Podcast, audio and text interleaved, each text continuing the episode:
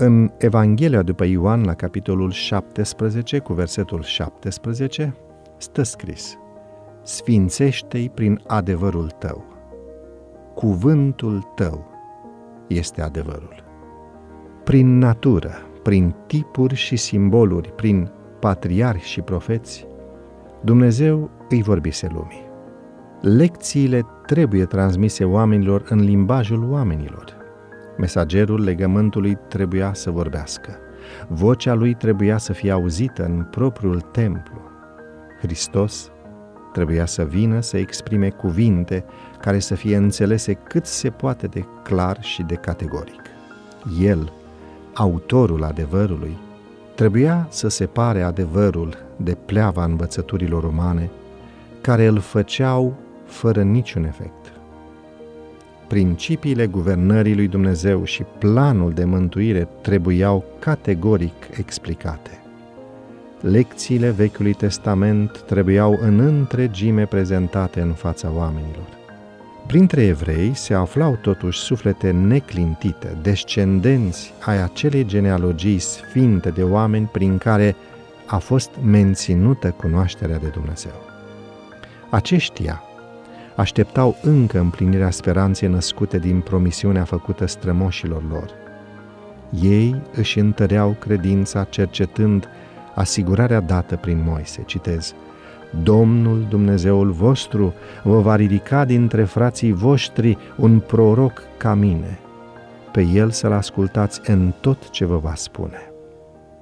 De asemenea, citeau cum Dumnezeu îl va unge pe acela care vrea să le aducă vești bune celor nenorociți, să-i vindece pe cei cu inima zdrobită, să vestească robilor slobozenia și să vestească un an de îndurare al Domnului. Ei citeau cum El va așeza dreptatea pe pământ, cum ostroavele vor nădăjdui în legea Lui, cum neamuri vor umbla în lumina lor și împărați în strălucirea razelor lor. Cuvintele rostite de Iacov înainte de a muri i-au umplut de speranță, citez. Toiagul de domnie nu se va depărta din Iuda, nici toiagul de cârmuire dintre picioarele lui, până va veni Shilo. Puterea slăbită a lui Israel dovedea că venirea lui Mesia era aproape. Profeția lui Daniel descria gloria domniei sale peste o împărăție care trebuie să urmeze după toate împărățiile pământești, despre care profetul a precizat, citez, ea va dăinui veșnic.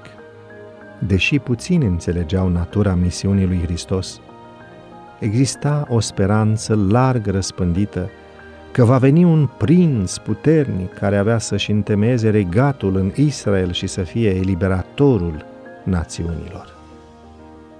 Vremea se împlinise. Omenirea decăzând tot mai mult în decursul secolelor de neascultare, făcea necesară venirea Mântuitorului.